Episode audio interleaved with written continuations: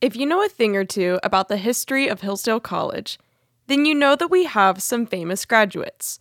Will Carleton is probably the first one that comes to mind. He was one of the most famous American poets in the 1860s.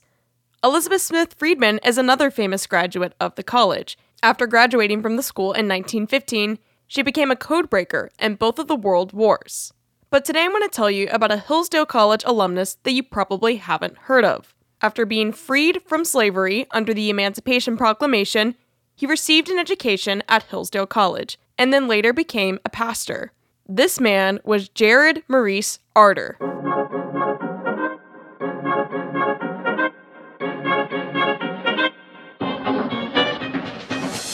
You are listening to Radio Free Hillsdale 101.7 FM. I'm Lauren Scott, and this is Great Men Back Then, the show where we talk about great people in American history. Jared Maurice Arter was born into slavery in Jefferson County, Virginia. Arter was born into a life of slavery, which means he went through very difficult times. When he was only seven years old, his father died. And then two years later, when he was nine years old, he witnessed the death of four abolitionists. In 1863, under the Emancipation Proclamation, Arter and his family were finally free from slavery. In 1865, Arter's mother got a proposition from a businessman in New York who offered to educate her two older boys under one condition. They would have to work for him until they were 21. Now, although this wasn't ideal, it was very rare for blacks to be educated back then, so of course, Arter was thrilled at this opportunity to be educated. For the next several years, he worked for this family in exchange for education. Once he turned 21 and no longer had to work for this family in New York, he then began official schooling. Now, although he received a PhD from Pennsylvania State College and he also attended Chicago Theological Seminary, he got a start at Hillsdale College. Hillsdale was founded by abolitionists and has always allowed people of all colors to attend, even whenever it was founded in 1844. So it makes sense that Arter would see Hillsdale and want to attend the school.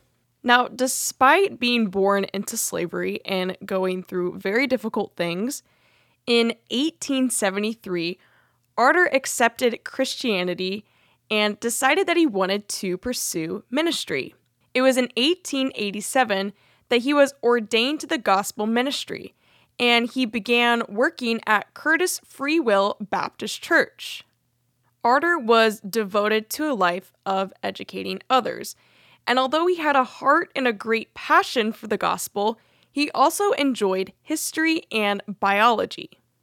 It was in the year of 1921 that Arter began serving as pastor of Curtis Free Will Baptist Church in Harper's Ferry.